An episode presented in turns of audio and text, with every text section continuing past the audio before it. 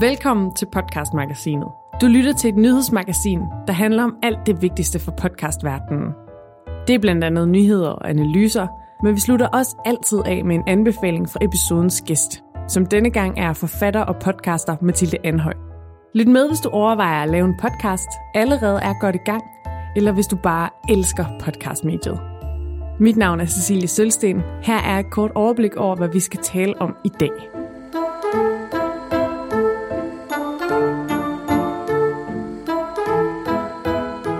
Allerførst skal du høre lidt om finansiering. Podcast er gratis i Danmark lige nu, men er vi efterhånden ved at være klar til at betale for indholdet? Og så skal vi tale lidt om, at Storytel leder efter danske podcasttalenter. Lydbogsservicen, som opkøbte danske Mofibo, vil skabe eksklusive podcasts til abonnenter af appen. Herefter skal du høre om en lidt teknisk nyhed. Podcasthosten Buzzsprout har lavet nogle spændende ændringer i det her efterår, og dem skal vi kigge nærmere på. Og til allersidst har vi fornøjelsen af at høre podcaster og forfatter Mathilde Anhøjs podcastanbefaling. Det handler om kloge kvinder, som bruger deres personlige livserfaring som udgangspunkt for en spændende samtale.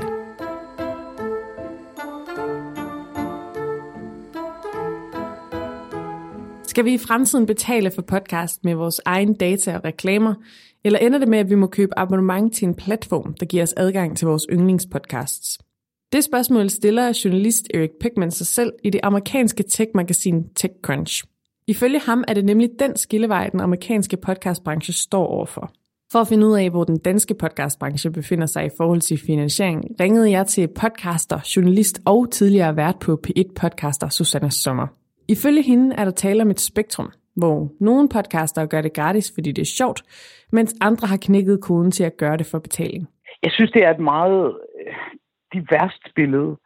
Altså, fordi man kan sige, øh, dem, som går rundt og laver øh, en interviewpodcast, øh, fordi de bare gerne vil ud med nogle historier, eller de der sådan virkelig personligt drevne podcast, øh, det er ligesom den ene ende af spektret, ikke? Og så er der jo en anden ende af spektret af, af en mærkværdig blanding af øh, virksomheder og organisationer, der nu er begyndt at lave deres helt egne podcast, og det er der selvfølgelig penge i, så betaler de for at få den lavet. I U S A er det dog en helt anden sag. Ifølge Susanne Sommer, så kan de bedste podcast lettere tjene penge, også selvom det kun er enkeltpersoner, der står bag. Hvis man sammenligner med U S A, som man jo er lidt tilbøjelig til at gøre, så er der jo kæmpe stor forskel, fordi derovre er der ingen tvivl om, at toppen af poppen, altså, og den top er derovre ret stor. Øh, de kan faktisk godt lave penge på det. Men det er jo også bare et land, der har en helt anden tradition for øh, sponsoreret indhold, og for øh, at øh, lytterne er villige til at lytte til reklamer, og har en accept af, at det er nødvendigt, for at de kan få det indhold, de gerne vil, og også en meget, meget større positiv indstilling i lyttermassen til, at man selvfølgelig er med til at finansiere de kulturtilbud, man gerne vil have. Men ifølge TechCrunch Erik Peckman, så er der altså et øh, skifte på vej i podcastbranchens nærmeste fremtid. Skal podcasts i fremtiden finansieres som det, vi kan kalde YouTube-modellen? Altså hvor indholdet som sådan er gratis, men vi betaler med vores data og ved at lytte til reklameafbrydelser. Eller skal podcasts finansieres som tv-streaming? Altså den der Netflix-model, hvor abonnementer forpligter sig til en platform, og dermed også noget eksklusivt indhold. Susanne Sommer mener, at der er store udfordringer for begge modeller. Der skal man selvfølgelig tænke på, at podcast er femten år gamle i år, ikke? Den første podcast kom i to tusind og tre. Og det vil sige, at vi har nu femten år, selvom, altså, selvom der er mange, der først har opdaget det lige nu, så er der en femten år gammel tradition for, at det her indhold det er gratis. Og det tror jeg simpelthen øh, er med til at gøre det svært at tale om sådan nogle abonnementsordninger. Fordi at det, du skal have at komme med, hvis du skal lave en abonnementsordning, det skal være helt vildt godt, fordi der er så meget andet godt og gratis derude. Øhm, og, og det tror jeg er problemet altså i forhold til, til abonnementsordningen, og det tror jeg, det er i Danmark, og det tror jeg også, at det er i U S A. Og hele den der, den, den, det andet set op med, at vi betaler med vores data, sådan noget, det synes jeg fandme er svært at, at vide. Altså, vi betaler jo med vores data hele tiden, men der bliver jo også en større og større opmærksomhed på, og synes jeg, man kan mærke en større og større uvillighed til at, at bløde lige præcis den slags penge, hvis man kan kalde det det, ikke? I U S A finansieres en del podcast af reklamer, som så kører flere gange i løbet af episoden, men i Danmark så er den model aldrig rigtig slået igennem. Og årsagen til det skal ifølge Susanne Sommer findes flere steder. Jeg tror, det, jeg tror, det er en dobbelt ting. Jeg tror, den ene ting, det er, at hele reklamebranchen i Danmark har overhovedet ikke fået, eller stort set ikke fået øjnene op for podcasting. Altså, vi har, så, vi har haft så lille et marked for radioreklamer. Podcast har været relativt lidt udbredt. Det er jo blevet rigtig, rigtig altså, godt de sidste par år, men vi har stadigvæk altså, rigtig mange mennesker, der overhovedet ikke hører podcast.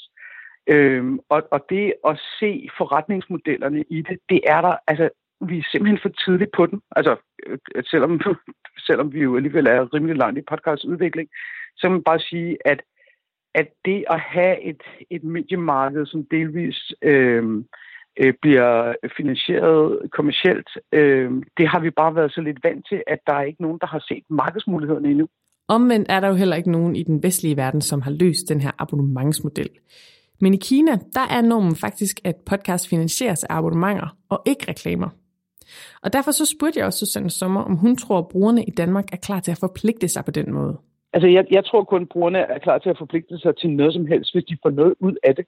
Altså, så hvis nogen kan opfinde et abonnementssystem, hvor, hvor man synes, at man får noget for pengene, øh, eller at man får øh, en tilknytning, eller at man får øh, noget indhold, som man ellers ikke ville have fået, altså, så tror jeg da, at, at danskerne er lige så interesserede i at betale. Altså, men vi betaler jo abonnement til alt muligt andet også, og det, så, det peger jo både retning af, at det vil man faktisk gerne, så hvorfor skulle man ikke ville det også på, øh, altså, på lyd?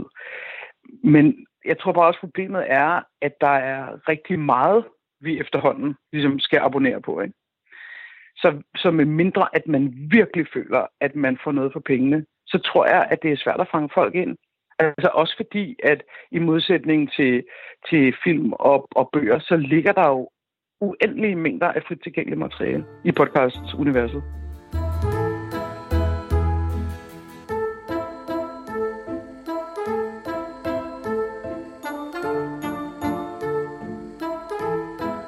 Og fra en gisnen om, hvad der måske sker med finansiering, så rykker vi videre til nogen, der måske har et bud på, hvordan en betalingsløsning rent faktisk kan se ud. Storytel har nemlig netop udsendt et opslag, hvor de søger podcasttalenter, der kan levere stærkt eksklusivt indhold til deres app. Ifølge Søren Vestergaard, som er Head of Content hos Storytel, så behøver du altså ikke være en hej til det tekniske aspekt for at søge, men du skal altså have noget på hjerte. Det vi leder efter, det er nogen, som kan et eller andet, som kan ramme en målgruppe, som vi kan holde den megafon af halvanden hundrede tusind brugere hen til, øh, og så kan de få fat i en ny målgruppe derinde. Øh, og det skal være, det kræver, at det er nogen, der har noget, de brænder for. Det kan sådan set være alt muligt. Det vigtige er simpelthen, at det, at det er gennemtænkt som koncept, og vi kan se, at der ligger noget potentiale i at folde det ud og gå ind og bakke op om det. Øh, måske kreativt idéudvikle mere på det sammen med, sammen med det hold eller den person, der står bag det. Øh, men først og fremmest nogen, der har energien og viljen til at lave det og har sådan et, et fokus, noget de vil med det. Svenske Storytel, som opkøbte danske Mofibo i to tusind og seksten, er en abonnementsfinansieret lydbogsservice, hvor man med en app får adgang til en lang række lydbøger. Og nu har servicen så besluttet sig for at bevæge sig ind på podcastmarkedet. Og Søren Vestergaard, han tror på, at podcastmediet efterhånden er ved at være der, hvor man godt kan lægge det om bag en betalingsmur. Vi øh, har jo fået en masse henvendelser om, om sponsoraftaler, hvor folk de vil gerne øh, have, at vi donerer nogle penge, og så kan vi få eksklusiv øh, ret til at bringe deres indhold. Men i virkeligheden, så vil vi meget hellere vise, øh, at podcast hører også til inde bag en øh, betalingsmur, at det har faktisk, øh, det kan faktisk gøres til en, en sund forretning. Man kan få en indtægt på det, øh, ligesom man kan ved at skrive bøger. Men for at kunne få danskerne til at betale sig adgang til et udvalg af podcast, så skal Storytel ligesom kunne tilbyde noget andet. Noget, man ikke bare kan få adgang til i det hav af gratis podcast-apps, der findes. Og en af de services er ifølge Søren Vestergaard, at Storytel kan gøre det lettere for brugeren at finde frem til virkelig godt indhold.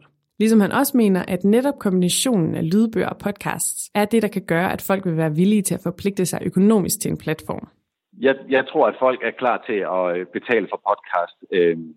Men jeg tror ikke, at de er klar til at betale for en ren podcast-tjeneste. Så jeg tror, at, øh, at vi er det oplagte hjem for podcast, fordi at folk er allerede kommet herind bag betalingsmuren. Og hvis du er en af de podcasttalenter, som lige nu sidder på den forkerte side af den betalingsmur, men ligger inde med en fængende idé og et fremragende fortællergen, så er det altså nu, du har chancen. Du kan sende dit bidrag som mail til Storytel, og det du skal producere er et færdiglavet pilotafsnit, et pitch med koncept og en synopsis over de efterfølgende afsnit. Fristen for første pulje af ansøgninger er sjette januar to tusind og nitten. Og jeg skal nok lige sørge for at linke til annoncen i episodebeskrivelsen, så de interesserede kan slå til. Podcasthosten Buzzsprout har lavet nye features dette efterår, og det er ændringer, som altså gør det en hel del lettere at være podcaster. Eksempelvis kan du nu selv vælge et specifikt udgivelsestidspunkt for dit indhold, skabe kapitler i episoderne og meget lettere strukturere dine episodebeskrivelser, uden brug af H T M L-koder. En god podcast-host er først og fremmest kendetegnet ved, at den er stabil, og den leverer brugbar og værdifuld statistik om dine lyttere. Men altså også ved, om den nemt kan facilitere de funktioner, du som podcaster har brug for. Og særligt det sidste har Buzzsprout altså virkelig forbedret i efteråret to tusind og atten. Brugervenligheden er helt i top, og Buzzsprout melder sig for alvor ind i kampen om at være en af markedets allerbedste podcast-hosts. Men det skal ikke være ros det hele. Der er stadigvæk et par punkter, hvor vi allerhelst så, at Buzzsprout altså sadlede lidt om og rettede til. Eksempelvis så er der nogle ret, rent udsagt latterlige begrænsninger på overblikket over statistikkerne. Her kan man kun se tallene over de mest populære episoder og de senest udgivet episoder. Statistikkerne er dog tilgængelige, men det kræver, at du går ind på episoderne en for en, og det gør det altså sværere at sammenligne episoderne med hinanden. En anden udfordring hos Buzzsprout er, at hosten automatisk komprimerer lydfilerne til kun fireogtres kilobyte per sekund, og det er altså ikke en imponerende lydkvalitet. Hvis du vil have højere end det, så må du købe dig til det, og hvis man, som mange jo er det, er amatørpodcaster, så bliver den slags desværre ofte nedprioriteret. Og det var de sidste nyheder, og det er dermed blevet tid til podcastanbefalingen. Jeg tog en snak med podcaster og forfatter Mathilde Anhøj forleden, for at se, om jeg lige kunne briste en lækker anbefaling ud af hende. Det kunne jeg godt, og det lød sådan her. Velkommen til dig, Mathilde Anhøj, og mange tak, fordi du ville være med i podcastmagasinet. Selv tak. Du er jo forfatter til bogen Kvinder og kujoner, som handler om kvinde- og kønsstereotyper. I tv-serier. I tv-serier, ja. Mega sejt. Og du er også stor entusiastisk podcaster, må man sige. Ja, det må jeg nok indrømme. Du står bag både øh, G V F B-podcasten, ja. Altså Gift ved første blik-podcasten, og øh, The Sopranos, verdens bedste tv-serie. Ja. Øh, hvad for en øh, podcast-anbefaling har du taget med til os i dag? Øh, jeg har taget en med, som måske... Jeg tænkte bagefter sådan, at det er så typisk mig, men øh, jeg har først lige faldet over den for nylig, men den er faktisk fra sommer i sommer. Øhm, den hedder Kloge Koner, og jeg faldt faktisk over den, sådan, fordi jeg googlede andre ting, og så dukkede den bare op, og så blev jeg bare fanget af det der kloge koner. Det er jo hekse, altså det er jo, sådan, det er jo hekserelateret, det der fænomen kloge koner. Gennem tusindvis af år har mennesker opsøgt kloge koner for råd, vejledning og svar. Kloge koner med evner og indsigt, fordi de har levet et liv fuldt og helt, med selvindsigt og åbne øjne. I denne podcastserie opsøger vi nogle af disse kloge kvinder. Og jeg var ikke på jagt efter podcast, det var bare sådan noget, hvad det for noget. Og så var det bare sådan det ene sådan super slibrige emne efter det andet. Det var sådan, er han kæreste eller psykopat? Hvorfor hader vi vores krop? Øhm, sådan, kan, man have, kan man have et parforhold uden sex? Eller sådan, hvad hvis vi ikke dyrker nok sex i vores parforhold? Og... Øhm, der var sådan noget med, hvad med den lykkelige skilsmisse, eller, jamen, der var sådan, der var så mange emner, hvor jeg var sådan, de ramte bare lige ind, og jeg ja. var sådan, nå ja, hvad med det, og sådan, hvad, altså, og der var så mange sådan intense emner på den der liste, og så gik jeg bare i gang med at høre dem, jeg sådan, faktisk startede med den med misundelse, og, og det var så befriende at høre. Ja, fordi du kunne føle dig spejlet, eller hvad? Jamen, det var fordi de bare, og det er jo også, det er jo øh, Femina. Ja, lad os lige huske at sige det, det er ja. Femina, der har lavet det. Det er Femina, der har lavet den, og, og jeg tror, jeg ved ikke, om det kun er mig, men Ah, det er frygteligt, men man har jo bare sådan en øh, automatfordom over for, eller det har jeg i hvert fald over for alfadamerne og Femina.